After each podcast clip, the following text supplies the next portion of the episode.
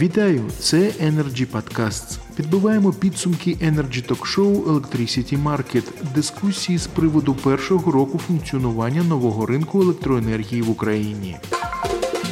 В панельній дискусії на тему чи з'явиться зелене світло в кінці енергетичного тунелю, спікерка Анастасія Попель, директор Вальтера Energy Group, член Energy Club, на запитання ведучого криза зеленої генерації, чому так сталося і як вийти з неї, відповіла: не зовсім коректно говорити про кризу саме в зеленій енергетиці. Є загальна криза в самій енергетиці. Далі пряма мова.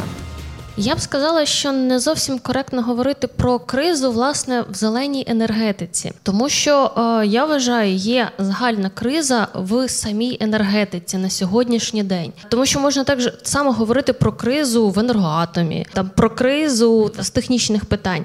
На сьогоднішній день є просто загальна криза, але чомусь всі ці питання, знаєте, вони як такими дротиками полетіли власне в відновлювальну енергетику, фактично знайшли такого собі ЦАПа відбувайла. Давайте, от вони заробляють кошти, давайте ми от знайдемо когось е, відповідального за всі проблеми. Тому не зовсім коректно говорити про кризу взагалі в якомусь конкретному сегменті.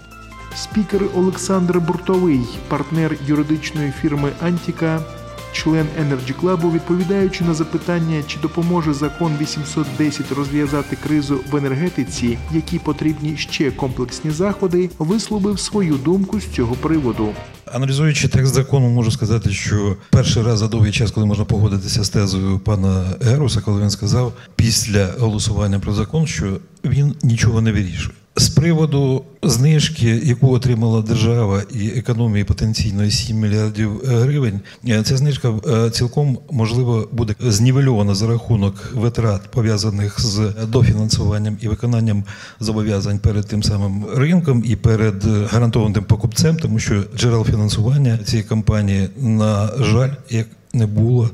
Так і немає. Більш того, звертаю увагу на те, що приймаючи закон, насправді закон приймався на виконання, в тому числі положень меморандуму, укладеного між ринком та кабінетом міністрів України, навіть в цьому випадку, розуміючи, що до підготовки до підписання меморандуму були залучені в тому числі міжнародні організації, і безпосередньо кабінет міністрів звертався і ринок звертався до секретаріату енергетичного співтовариства для надання допомоги про врегулювання спору, який виник в зв'язку з неплатежами, приймаючи закон, Верховна Рада все таки допустила деякі відхилення від положень меморандуму, що в принципі сприймається в тому числі і моїми колегами юристами, які не спеціалізуються в тому числі і на веденні арбітражних процесів, і на представництві інтересів як держави, так і ринку інвестиційних трибуналах, як підвищення ризиків виникнення ситуації, коли Україна буде змушена все таки відстоювати свої інтереси в міжнародних інстанціях.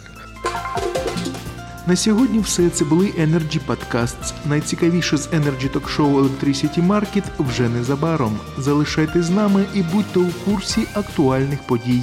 Energy Club – пряма комунікація енергії.